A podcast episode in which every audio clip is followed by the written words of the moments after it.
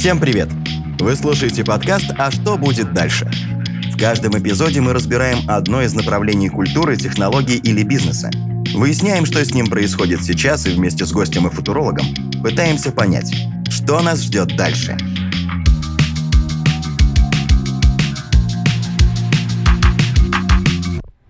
Человечество не может существовать без энергии.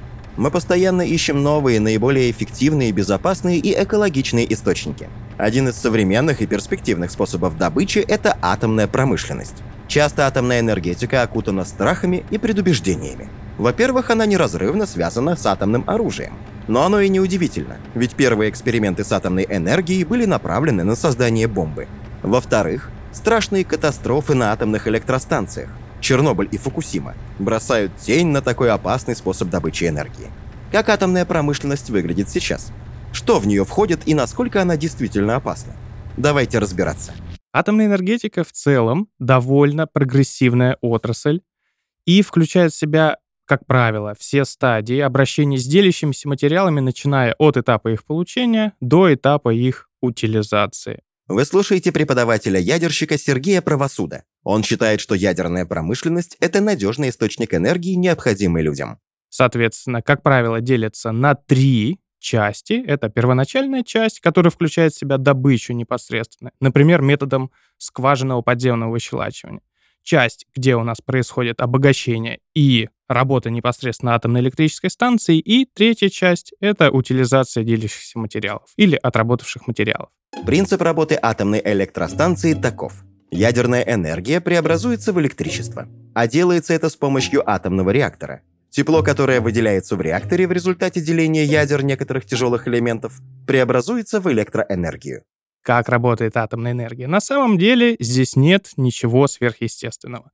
Ядерный реактор, как сердце ядерно-топливного цикла, мы должны представлять себе довольно просто. Это некий аппарат, который позволяет нагреть нам воду. Разогретая вода превращается в пар, пар вращает турбину, турбина генерирует электричество. На самом деле это мало чем отличается от работы классических электрических станций. Дело в принципиально разным подходом, с помощью чего мы нагреваем эту воду. И здесь мы нагреваем с помощью использования атомной энергии, непосредственно процесса деления атомного ядра. А если говорить более точно, то ядра определенного изотопа урана, урана-235. Принципиально это, опять же, способ получения энергии. Непосредственно как у нас работает гидроэлектростанция. Строится плотина, поток воды вращает турбину, на выходе мы получаем электричество. Опять же, зависит от того, с помощью чего мы вращаем нашу турбину. Если мы говорим об атомной энергии, как я уже сказал, это разогретый пар. Ничего сложного здесь нет. Солнечная энергия получается путем непосредственно поглощения солнечными панелями энергии, то есть на выходе мы имеем один и тот же результат, просто способ его получения немножко отличается. На настоящий момент около 17% производства электроэнергии в мире принадлежит атомным станциям, а наибольшее распространение АЭС имеют в США. Кстати, Соединенные Штаты являются лидером в области атомной энергетики во всем мире.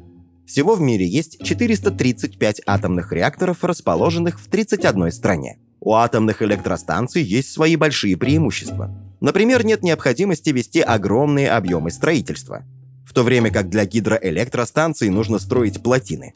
А кроме того, это стабильный, устойчивый источник энергии. Но и у него есть свои объективные минусы.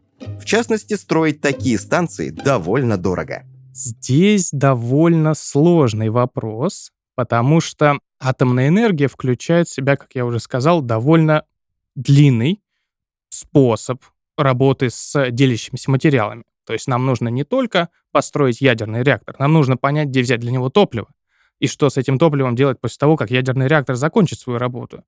Поэтому стоимость атомной электрической станции, например, которую Российская Федерация строит сейчас за рубежом, включены также и не только этап производства, но и этап подготовки персонала, конечно же, и, естественно, процесс утилизации этой атомной станции. То есть все это входит в конечную стоимость продукта. Поэтому с этой точки зрения атомная энергия далеко не самая дешевая, но одна из самых безопасных. И это ключевой момент.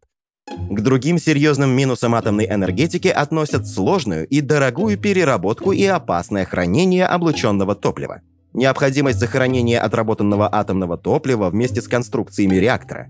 что ведет за собой радиоактивное загрязнение места захоронения. Но при этом есть и плюсы. Собственно, почему, несмотря на все сложности, продолжают строить и совершенствовать атомные электростанции? Это выработка больших объемов энергии. При этом нет выбросов в окружающую среду. У атомной энергии есть одно проклятие, которое, с другой стороны, является ее непосредственным достоинством. Это стабильная энерговыработка. На самом деле, если мы посмотрим график энергопотребления в течение дня, он неравномерный и далеко неравномерный. У нас есть пик потребления, например, днем, и есть спад потребления ночью. Все довольно просто. Ядерный реактор не может следовать за такой нагрузкой. Он разработан для того, чтобы работать постоянно при одном и том же уровне мощности. И, соответственно, часть энергии нам нужно куда-то девать. Для этого нужно придумывать резервные линии, для этого нужно придумывать накопители энергии. Соответственно, здесь мы попадаем вот в эту ловушку, о которой я как раз-таки сказал.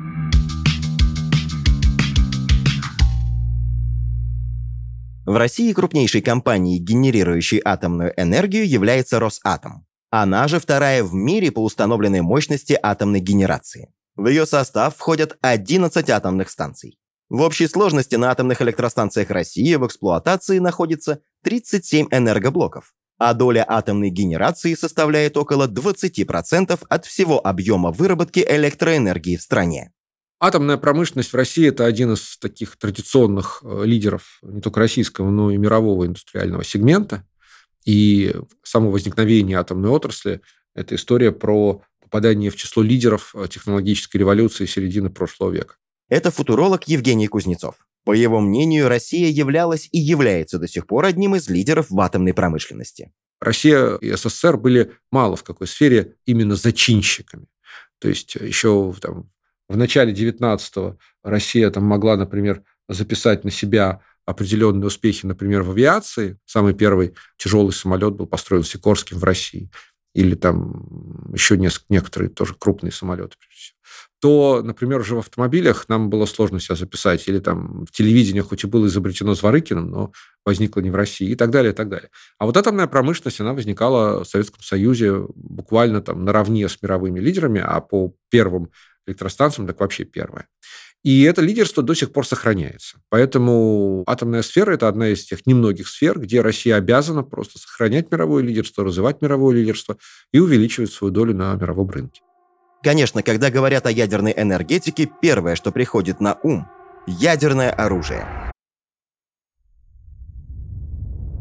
Атомное оружие – самое мощное оружие на сегодняшний день, находящееся на вооружении нескольких стран. России, США, Великобритании, Франции, Китая, Пакистана, Индии, Израиля и Северной Кореи. Существует также ряд государств, которые ведут успешные разработки в этом направлении. Надо только сразу понимать, что ядерная промышленность – это неотъемлемая часть ядерного оружейного комплекса. Потому что это примерно ну, это одни и те же, скажем так, материалы и циклы их переработки, обработки, это все увязано. Поэтому а, лидерами в ядерной промышленности являются те же самые страны, которые лидируют, например, и в ядерных вооружениях. США, например, или э, Франция. Но, впрочем, есть Япония, которая тоже неплохо развивает эту сферу, хотя она ядерным оружием не занимается, тем не менее, она активно развивает, но скорее как потребитель. Поэтому Россия является э, вполне себе лидерской э, страной, тем более, что европейская и американская ядерные программы споткнулись о проблему сначала Чернобыля, потом Фукусима, причем даже Фукусима в большей степени. И сейчас как бы их сложно говорить о развитии, они скорее стагнируют, если не сокращаются. А мы продолжаем строить станции, продолжаем развивать географическое присутствие, и в этом смысле наша отрасль находится скорее на подъеме. В Советском Союзе исследования в области ядерной физики начались еще до войны. Изначально цель изучения урана была чисто военная. Перед учеными поставили задачу разработать ядерную бомбу. Такие цели преследовал не только Советский Союз. В других странах первые исследования и эксперименты в этой области делались ради этой же цели. В атомной энергетике есть одна очень важная дата, один очень важный год, который разделил всю атомную энергетику на до и после. Это 1932 год. Открытие Джеймсом Чедвиком нейтрона. Нейтрон — это ключевая частица, которая используется для деления ядра урана-235 в активной зоне ядерного реактора. До 1932 года ядерная физика в принципе считалась достаточно маргинальным занятием. То есть на тот момент уже знали, что есть протоны, что есть была протонная модель ядра предложена, уже были открыты полоний радий, уже были известны X-лучи, которые открыл Вильгельм Конрад Рентген и получил за это Нобелевскую премию.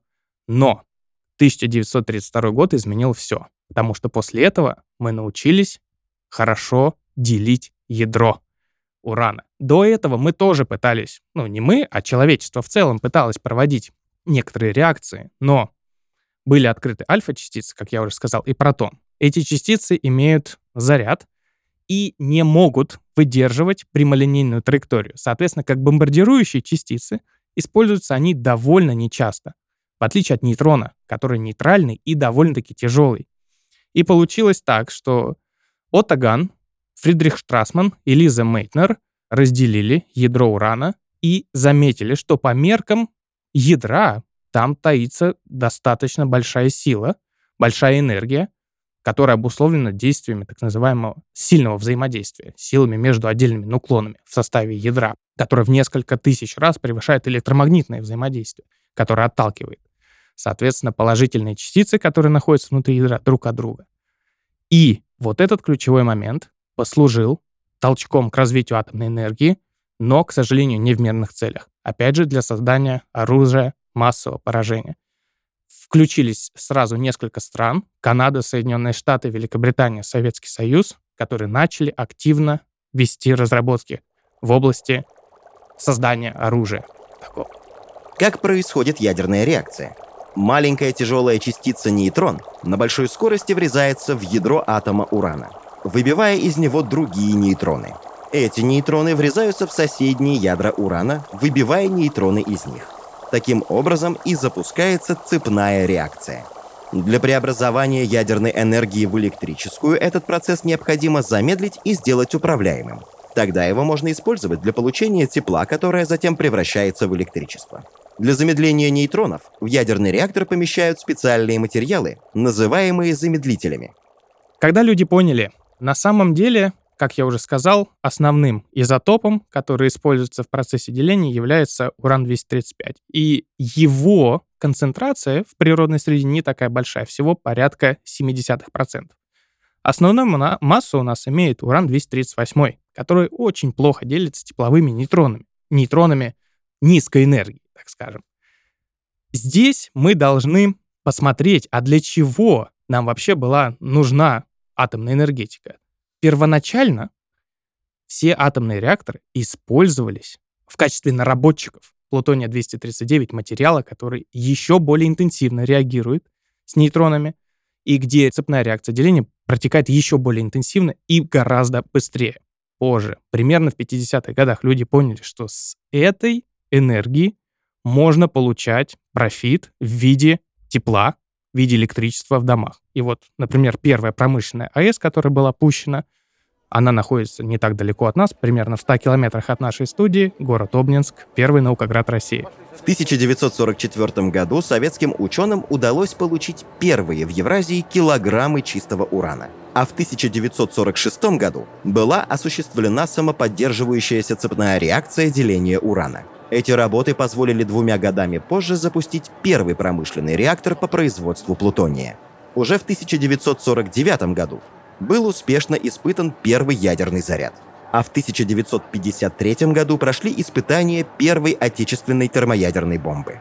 При этом уже с конца 40-х годов 20 века люди стали разрабатывать и развивать мирное использование атома, в июне 1954 года дала ток первая в мире атомная электростанция в Обнинске. Однако первые атомные электростанции связаны с трагедиями. До сих пор существует множество страхов вокруг них. Все они связаны с безопасностью. Люди боятся облучения и ужасных катастроф прошлого. 26 апреля 1986 года произошла одна из самых крупнейших мировых катастроф – Авария на Чернобыльской атомной электростанции. Эта катастрофа расценивается как крупнейшая в своем роде за всю историю атомной энергетики. Причинами этой ужасной аварии считают ошибки при строительстве и реализации проекта атомной станции, а также слабый подход к мерам безопасности. Также авария была вызвана экспериментом, проведенным в ночь с 25 на 26 апреля. Руководством станции было принято решение о переходе на максимальную мощность на несколько часов – Именно в процессе этого эксперимента и случился взрыв. В результате взрыва атомный реактор был полностью разрушен, что привело к выбросу огромного количества радиоактивных веществ. Многие люди оказались подвержены излучению, а окружающая среда была загрязнена радиоактивными веществами. Наиболее сложная и опасная радиационная обстановка сложилась в 30-километровой зоне от атомной станции, в Припяти и Чернобыле. Из-за этого оттуда было эвакуировано все население. Припять и Чернобыль и на сегодня представляют опасность для жизни. Неудивительно, что после такого люди стали бояться атомной энергии. К сожалению, это довольно важный вопрос, почему люди до сих пор боятся атомной энергетики. На самом деле, если мы посмотрим выступления мировых политиков, первое и самое главное — это люди боятся атомной энергетики. Это самый главный тезис против атомной энергетики. Что мы можем сделать? Мы можем заниматься просвещением. Мы можем объяснять людям, что атомная энергетика — это не так опасно, как может показаться. Да, действительно, к 70-м годам, к 80-м годам у нас уже наблюдался нисходящий тренд популярности атомной энергетики в целом. У нас были уже небольшие инциденты на тот момент, локальные инциденты. 86 год на самом деле изменил многое. Это Чернобыльская катастрофа знаменитая, которая заставила пересмотреть общий подход к функционированию, в принципе, атомной энергетики. В том числе на территории Российской Федерации, на постсоветском пространстве больше семейства ядерных реакторов типа РБМК, который стоял на Чернобыльской станции, они не развиваются. То есть ключевым этапом стал отказ от этой технологии. И если мы разбираем с точки зрения поколений атомной энергетики, на текущий момент отдались на 4 поколения. Чернобыльский реактор был второго поколения. После второго, переход к третьему поколению, это в первую очередь повышение безопасности атомных установок. Да, это повлияло на конечную стоимость, но это позволяет нам не только безопаснее эксплуатировать, но и дольше эксплуатировать атомную энергетику. Авария на Чернобыльской АЭС затормозила развитие отечественной ядерной энергетики. И в 90-е годы атомная отрасль России пережила период стагнации. Но потом произошел период восстановления. И сейчас атомная отрасль России представляет собой большой комплекс из более чем 350 предприятий и организаций. Атомные электростанции находятся в разных областях России. Тверской, Ленинградской, Мурманской, Смоленской. Среди них также есть плавучая атомная теплоэлектростанция на Чукотке. Там энергоблок расположен на корабле.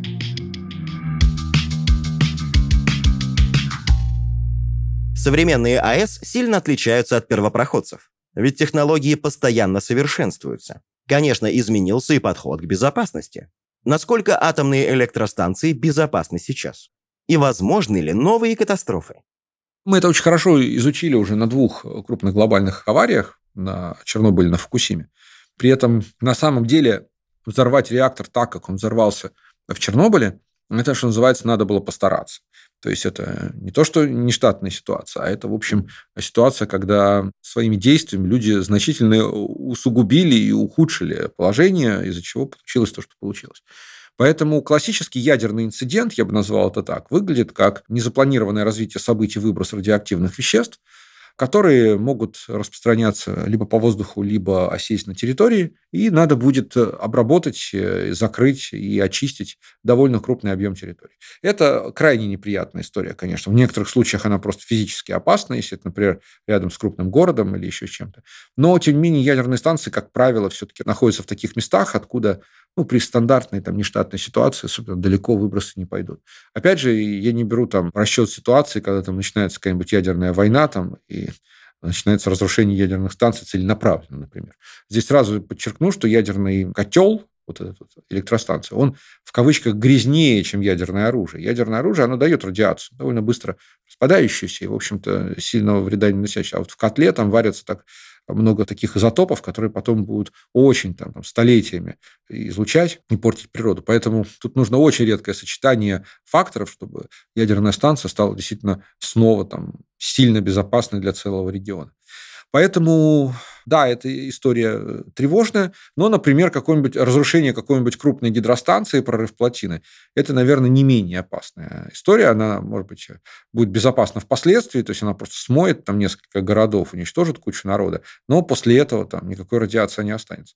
Но в целом люди, создавая технику и создавая техносферу, они уже создают риски. Поэтому управлять этими рисками – это наша задача и наша ответственность. И поэтому бояться рисков, в общем-то, бессмысленно, иначе бы так и остались на пальме значит, сидеть и бананы кушать. Последствия радиационной аварии распространяются на большую площадь только тогда, когда в воздух выбрасывается большое количество радиоактивных газов и частиц. Эти вещества переносятся ветром. Незащищенный человек, который находится на месте аварии или близко к нему, может за короткое время получить настолько большую дозу радиации, что это немедленно скажется на его здоровье. Большая доза радиации разрушает клетки и может вызвать лучевую болезнь. Даже спустя много лет после аварии в самых загрязненных районах может отмечаться повышение числа случаев заболевания раком и наследственными заболеваниями. Как я уже сказал, после Чернобыльской катастрофы вероятность того, что что-то подобное произойдет, она крайне мала, потому что был взят тренд на естественную безопасность. И самые большие издержки, которые может понести организация, эксплуатирующая данную атомную станцию, это экономические издержки, то есть вывод и дальнейшая утилизация, например, отработавшего блока. Но выйти радиации за пределы, например, реакторного отделения, она крайне мала. И все же, представим, что произошло непредвиденное, и из-за ужасного стечения обстоятельств авария на современной атомной электростанции случится. Что тогда? Представим такую ситуацию. На самом деле чернобыльский опыт научил нас довольно правильным вещам. То есть это эвакуация населения, это, соответственно, создание зоны отчуждения, зоны безопасности, контролируемой зоны, в рамках которой, естественно, человек проживать не может. Но, опять же, повторюсь, невозможно. На текущий момент ни одно моделирование не показывает, что такая авария действительно возможна. Ну, например, я могу добавить, что на текущий момент атомная станция, которая проектируется, она рассчитана на падение самолета на нее. То есть на полной скорости влетает пассажирский самолет, и атомная станция может выдержать это падение. Что нужно делать в таких случаях обычному человеку? Прежде всего помнить, что главное – не допустить попадания радиоактивных веществ внутрь организма и на открытые участки тела нужно укрыться либо в специальном убежище, либо просто в любом помещении, в котором нужно будет закрыть окна и двери, вентиляцию, в общем, любые щели и ждать эвакуации. А для профилактики радиационного заражения нужно принимать препарат йода. Это другой большой страх, связанный с атомной электростанцией. Лучевая болезнь и мутации. По поводу мутаций, они происходят каждый день в каждом нашем организме, непосредственно. Мы все мутанты, на самом деле. И здесь э, ионизирующее излучение может только немножко ускорить этот процесс. Вот мы говорили здесь про чернобыльскую ситуацию, но есть примеры с куда более обширным загрязнением, и которые не связаны непосредственно с взрывом атомной электростанции, который, как я повторюсь, он маловероятен. С точки зрения математического моделирования, с точки зрения анализа всех барьеров безопасности, он маловероятен. Потому что любой ядерный реактор, на самом деле, если мы посмотрим, с точки зрения математики, он является устойчивым объектом. Его очень трудно вывести из состояния, когда он станет неконтролируемым. Есть ситуации с радиоактивным заражением, например, в Бразилии, и с радиоактивным заражением в Мексике, которые произошли в 70-х и 80-х годах. И связаны они ни в коем случае не с атомной станцией, а связаны они с банальным незнанием правил обращения с источниками ионизирующего излучения. То есть люди по своей вине, по своему незнанию разобрали, например, головку аппарата, который использовался для облучения, для, соответственно, лечения раковых больных. Используются специальные ускорительные установки, используются аппараты, которые могут генерировать узкий пучок ионизирующего излучения, ну, как правило, на основе цезия-137. И люди, не зная правил, решили разобрать такой аппарат. Заразили территорию в 40 квадратных километров, если я не ошибаюсь, и пострадало более тысячи человек. Там находилось 97 граммов цезия-137, чтобы вы представляли масштабы. То есть, да, действительно, если попадает источник в руки незнающего человека, и человек хочет намеренно нанести какой-то ущерб, он сможет это сделать. Но, опять же, вероятность того, что этот источник покинет барьер, например, атомной станции, он должен покинуть тогда систему учета и контроля, он должен пройти через все барьеры физической защиты, что маловероятно. Но при этом, да, последствия будут, конечно же, катастрофичны, я бы так сказал. Радиоактивные продукты деления и образующиеся в его ходе ионизирующее излучение не покидают корпус реактора благодаря четырем барьерам безопасности. Барьеры напоминают фильтры на водоочистительной станции, которые останавливают продукты радиораспада. И получается, что ни одно из этих опасных веществ не покидает реактор. В сфере атомной промышленности первое правило, с которым мы все работаем, это safety first. Безопасность превыше всего. Есть целый профиль и целый пласт обучения, который называется культура безопасности. Естественно, у тебя каждый сотрудник, который работает в зонах контролируемого доступа, он носит нагрудный дозиметр, а женщина носит два нагрудных дозиметра, который, соответственно, на низ живота накладывается и на груди, чтобы, опять же, смотреть, какую дозу ионизирующего излучения человек получает, чтобы она не превышала предельно допустимые дозы. Мы должны понимать, что вся техника безопасности, она пишется кровью. И все, к чему мы сейчас пришли, это все то, чего не было у наших родителей, у родителей наших родителей и у их, соответственно, родителей.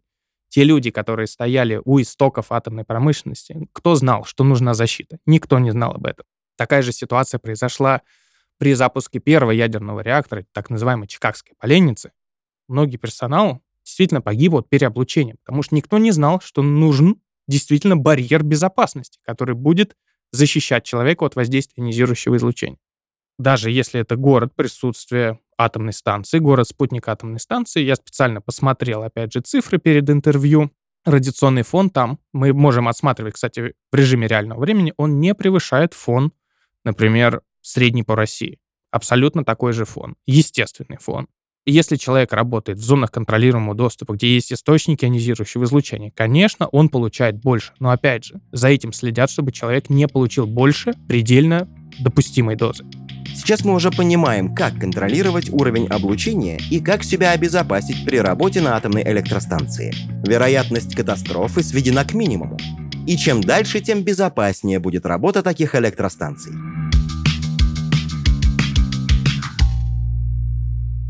Остается другая проблема. Это радиоактивные отходы. К отходам относят отработавшее на реакторе топливо. Чем же оно так опасно? За время работы в реакторе в нем делится и распадается всего несколько процентов урана. Они превращаются в нужное для производства энергии тепло и новые элементы. А еще в осколки деления и трансурановые элементы, которые только отравляют топливо. Что делать с отработанным ядерным топливом? Решить эту проблему задача не одного поколения – ведь некоторые радиоактивные отходы остаются опасными на сотни лет. Почему мы до сих пор не научились обращаться правильно, да, с точки зрения вроде бы дальнейшего использования радиоактивных отходов? На самом деле надо обратиться к тому, а что такое радиоактивный отход? Если мы посмотрим 170 федеральный закон об использовании атомной энергии в Российской Федерации, мы увидим, что радиоактивным отходом называется вещество или материал, который не пригоден к дальнейшему использованию. Соответственно, мы должны эксплуатировать радиоактивные отходы для того, чтобы в том числе избежать непосильного бремя для будущих поколений. Содержится такая формулировка не только в законах, но и в материалах Международного агентства по атомной энергетике. Мы не можем загадывать на будущее, как у нас наши потомки научатся обращать, но на текущий момент самым лучшим вариантом является глубинное захоронение. В том числе такие пункты организуются, например, в Финляндии. Они спроектированы, они вводятся в эксплуатацию постепенно. Но да, я соглашусь, что радиоактивные отходы и обращение с радиоактивными отходами является краеугольным камнем на текущий момент. И в целом, если мы берем перспективу на 50 ближайших лет, я думаю, что все эти проблемы будут решены. Основные способы нейтрализовать радиоактивные отходы – это переработка, хранение и захоронение – с атомной электростанции отходы перевозятся на заводы в специальных контейнерах. Часть твердого мусора сжигается в особых печах с системой фильтрации воздуха. А после пепел и золу захоранивают на долгое время. Жидкие отходы концентрируют с помощью выпаривания. Затем пакуют в специальные бочки и тоже отправляют на хранение. Некоторая часть отходов может быть переработана. Самое сложное разобраться с наиболее опасными отходами, которые нельзя хранить. В таких случаях производится захоронение. Процесс захоронения зависит от вида радиоактивного отхода. У нас есть жидкие радиоактивные отходы и твердые радиоактивные отходы. При этом сами радиоактивные отходы делятся по категории опасности для человека. Соответственно, высокоактивные, среднеактивные, низкоактивные и очень низкоактивные отходы. И способ утилизации зависит непосредственно от категории. То есть специальная категория хранилища, в котором будут храниться те или иные радиоактивные отходы. У нас создана целая государственная система учета контроля каждого радиоактивного отхода, каждого радиоактивного вещества, которое есть на территории Российской Федерации. Это огромная и глобальная работа была проделана, и, соответственно, здесь можно не переживать, что вы завтра в своем дворе найдете, не знаю, бочку, как в сериалах Симпсона, например, было. У вас такого не будет. Это невозможно. Смотрите, опять же, зависит от того, насколько долгоживущий радионуклид у нас был захоронен. Есть радионуклиды, периоды полураспада и периоды потенциальной опасности превышают несколько сотен лет. Например, цезиевый источник, период потенциальной опасности может быть 400-500 лет. Естественно, ни одно хранилище не рассчитано на такое, но на ближайшие 50, 60, 70 лет это хранилище будет обеспечивать надежный контроль за этими захороненными источниками. Наибольшее количество захоронений ядерных отходов на территории России находится в Красноярском крае, Томской области, Забайкальском крае, Челябинской области, Удмуртии и в Ульяновской области. В России единственной организацией, которая уполномочена совершать такие захоронения или любые другие действия в отношении радиоактивных отходов, является Росатом. Отходы являются, конечно, такой очень важным вопросом в ядерном цикле, но, во-первых, надо понимать, что ядерное топливо одно из самых, скажем так, энергоэффективных. То есть они вырабатывают на порядке больше энергии из веса топлива, чем любой другой вид топлива. Поэтому, грубо говоря, этих отходов не так много. Во-вторых, эти отходы умеют перерабатывать на самом деле. Есть так называемый закрытый ядерный цикл, который как раз-таки в России существует, и, пожалуй, мы единственные, кто может этот э, цикл сделать коммерчески эффективным. То есть э, можно будет перерабатывать отходы и возвращать их обратно в, частично в ядерную энергетику, частично в другие сферы. И в итоге вся эта индустрия становится коммерчески рентабельной, отходов не возникает. Сейчас люди делают все, что в их силах, чтобы радиоактивные отходы нанесли как можно меньше вреда планете. Возможно, в будущем мы научимся правильно обращаться с такими отходами. Но даже сейчас, несмотря на проблему использованного топлива, ядерная энергетика считается зеленой. Интересно, почему? Очень важный момент, что понимать под зелеными технологиями. Если понимать вопросы классической экологии, то есть какое э, возможно воздействие на природу и окружающие ландшафты, то у ядерной энергетики есть определенные проблемы. Я уже даже не имею в виду там, риски аварии, это само собой, но даже, например, те же самые охлаждающие бассейны, где остывает вода там, с первого, второго контура, они определенным образом радиоактивны и так далее. Но в последнее время большее значение имеет не то, насколько тальное производство может вредить локальной природе, тем более, что ну, в случае с атомной промышленностью этот вред очень давно контролируется и купирован. Там вопросы выбросов – это уже чрезвычайно редкая история. А так, в общем-то, все внутри контура поддерживается, за ворота никакой вред не выходит. Но самое главное значение имеет, сколько выбрасывается СО2.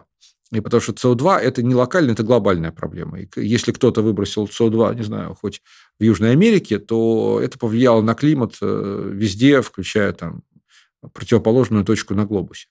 И в этом смысле э, ядерные станции абсолютно экологичные и зеленые, потому что они СО2 ни в коем случае не выбрасывают. И сейчас это появилось уже в европейской таксономии, то есть э, шла классификация относительно ядерной энергии к зеленой или не зеленой именно по классификации выбросов, и подтверждено, что да, она является зеленой энергией. То есть в этом смысле развитие ядерной энергетики, оно совпадает с целями снижения выбросов и э, контроля над нагревом атмосферы, что является главной приоритетной задачей сейчас, потому что нагрев атмосферы – это главный враг для будущего нас и наших детей. Огромное преимущество атомной энергии – минимальное количество выбросов СО2 в атмосферу. Для сравнения, в течение жизненного цикла атомная энергия производит примерно такое же количество выбросов в эквиваленте углекислого газа на единицу электроэнергии, что и ветер, и половину выбросов, которые производит гидроэнергетика. В глобальных масштабах ядерная энергетика позволяет ежегодно избегать примерно 600 миллионов тонн выбросов углерода, что составляет 8% от общего современного глобального объема выбросов парниковых газов. Ядерная энергетика наносит значительно меньше вреда как на производстве, например, по количеству погибших, даже с учетом и Фукусимы, и Чернобыля, она имеет значительно меньше человеческих жертв на тераватт, чем любой другой вид топлива. Даже, наверное, ветряки поопаснее. А уж если взять и угольную станцию, от дыма которой люди болеют и умирают в мегаполисах гигантских количествах, то ядерная энергетика просто на много порядков безопаснее. И та же самая проблема с отходами, она, в общем-то, не является ни в коем случае а, критической, полно способов как-то эффективно а, осуществлять, как бы, обезопасивать, и, в общем, не является никакой проблемой. Атомная энергетика России, занимая второе место среди стран Европы по мощности атомной генерации после Франции, позволяет ежегодно сэкономить более 100 миллионов тонн выбросов парниковых газов. На самом деле, как бы сейчас модно назвать, атомная энергия — это эко-френдли. Непосредственно сама атомная станция практически не выбрасывает углекислого газа. Соответственно, она может быть принята как зеленая. С другой стороны, это накопившиеся радиоактивные отходы. Как с ними обращаться? Это довольно важный вопрос, который также должен быть рассмотрен в рамках, если мы хотим, осветить деятельность вообще атомной энергетики в целом. В настоящий момент атомная энергия используется не только на станциях.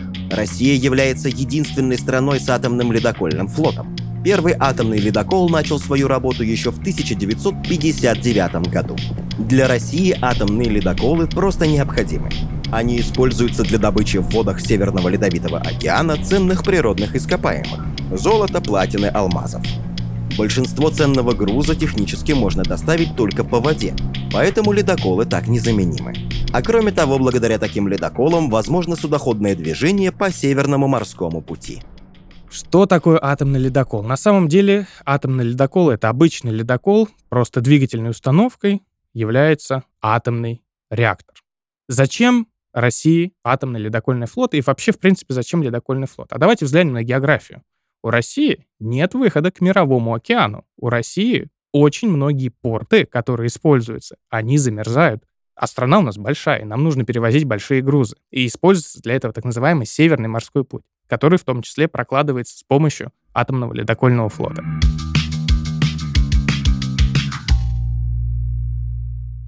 Итак, на данный момент ядерная промышленность является одним из важнейших источников получения энергии. Несмотря на объективные минусы атомных электростанций, опасные отходы, которые мы оставляем последующим поколениям, а также высокая стоимость постройки такой станции, мы все же не готовы отказаться от них полностью. Или готовы? Мы должны в первую очередь распределить не столько по видам получения энергии, сколько на самом деле по их целесообразности. Если у вас есть большие площади, свободные, как в пустыне Сахара, у вас дуют постоянные ветра, у вас есть большая площадь, которая может быть покрыта солнечными панелями, тогда да, целесообразно воспользоваться, например, зелеными, возобновляемыми источниками энергии. Возьмем, в пример, Россию. У нас не так много солнечных дней, поэтому атомная энергетика с нашей стороны, с учетом того, что у нас довольно большое население, у нас большие производства, большая страна сама по себе. Мы без атомной энергетики здесь не сможем покрыть, к сожалению, потребности, поэтому нам необходимо ее использовать, как минимум. Существует мнение, что полный отказ от ядерной энергии возможен и даже необходим, ведь последствия от утилизации отработанного топлива непредсказуемы, а при этом запас ядерного топлива ограничен. Можно ли в России полностью отказаться от атомной энергии? В России точно невозможно, потому что у нас они занимают огромную долю в энергобалансе. И главное, что они являются крайне эффективными по цене, поэтому их заместить достаточно сложно. Чисто теоретически в каком-то очень далеком будущем, лет через 50, там, 70, вполне возможно, что а, там, солнечно-ветряная энергетика сумеет заменить все виды энергетики, там, включая ядерную, но это точно не вопрос ближайших 10 или даже 20 лет. Мир стремится уйти от использования ископаемых видов топлива, и многие делают ставку именно на ядерную промышленность. Ведь прямые выбросы СО2 от атомных электростанций практически равны нулю. Интересно, а что будет дальше? На самом деле перед атомной промышленностью, как и перед любой глобальной технологией, стоит много вызовов. И в том числе, например, сейчас отрабатываются технологии на реакторах поколения 4. У нас есть несколько примеров, ядерных реакторов, которые в настоящий момент работают. Это реакторы быстрой натриевой 600 мегаватт и 800 мегаватт установлены на Белоярской атомной станции, в которых в качестве теплоносителя используется жидкий металл, а не вода. А также строится и проектируется ядерный реактор БРЕС. Это быстрый реактор естественной защиты со свинцовым теплоносителем, который строится в моем родном городе, в городе Северск. Соответственно, все эти технологии перед тем, как стать массовыми, должны быть опробированы. И самый главный, ключевой момент, я бы так сказал, для атомной энергетики — это замыкание ядерно-топливного цикла. То есть, когда мы сможем повторно использовать уже отработавшее ядерное топливо. По данным Росатома, к 2035 году в России построят 16 новых атомных энергоблоков АЭС. Благодаря этому к 2050 году доля атомной генерации в выработке электроэнергии в РФ должна вырасти до 25%.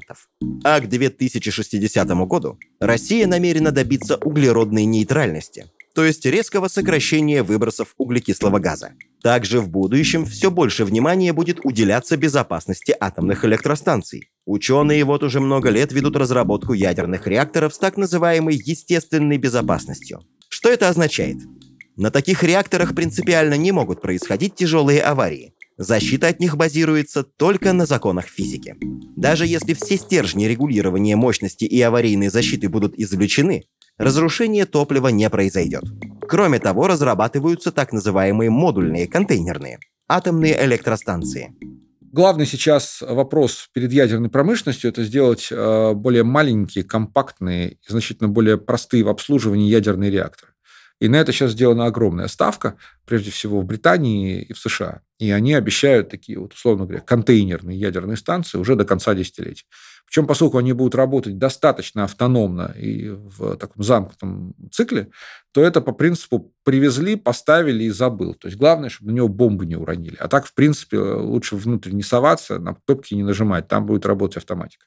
И это довольно хорошая история, потому что она демократизирует ядерную энергию, потому что тебе не надо будет вкладывать миллиарды в строительство, ты сможешь там арендовать этот контейнер там, или скинуться на него, там, город, например, два города и так далее. Это очень сильно демократизирует ядерную. Это, кстати, может удвоить долю ядерной энергии до 40 года вот только за счет этого. Ну и, конечно же, все ждут появления термояда. Это тоже высокая физика, но это совершенно другой принцип. Не расщепляем уран, а добиваемся ядерного синтеза там, дитерия, трития, лития и так далее. И в итоге, э, если термоядерная энергия заработает, это практически неисчерпаемый источник энергии, с одной стороны, а с другой стороны, там вот как раз нет вот этих вот радиационных проблем. То есть, если этот реактор взорвется, будет бум, будет там крупная ударная волна, но никакого радиационного там загрязнения не будет, а если будет, оно будет очень краткосрочно. И поэтому, естественно, все делают ставки на термояд, и внезапно начали возникать э, надежды что он может появиться на горизонте ближайших 10-20 лет. То есть последний эксперимент американцев показал, что во взрыве маленького шарика, сдавленного лазерными лучами, выделилось больше энергии, чем потратили эти все лазерные лучи на то, чтобы его сжать и нагреть. И это прорыв, что впервые в эксперименте получили больше энергии, чем потратили.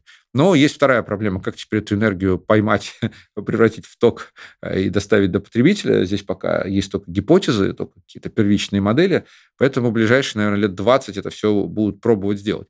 Но, как показывает история с искусственным интеллектом, сейчас чудеса происходят иногда довольно неожиданно и довольно быстро. Поэтому, в принципе, это не нулевая вероятность, что уже на году к 40 например, термоядерная, по крайней мере, пилотная электростанция будет построена. Ну, а дальше, если это начнется, то это просто неисчерпаемый источник э, энергии, хотя не обязательно более дешевый, чем, например, солнечная, но, по крайней мере, безопасный и надежный. А как вы думаете, нужно ли нам стремиться к полному отказу от ядерной энергии? Или стоит продолжать совершенствовать атомные электростанции и искать новые пути обращения с ядерными отходами? И насколько быстро удастся, если вообще получится, перейти на термоядерное топливо. Это был подкаст «А что будет дальше?». До встречи в следующих выпусках.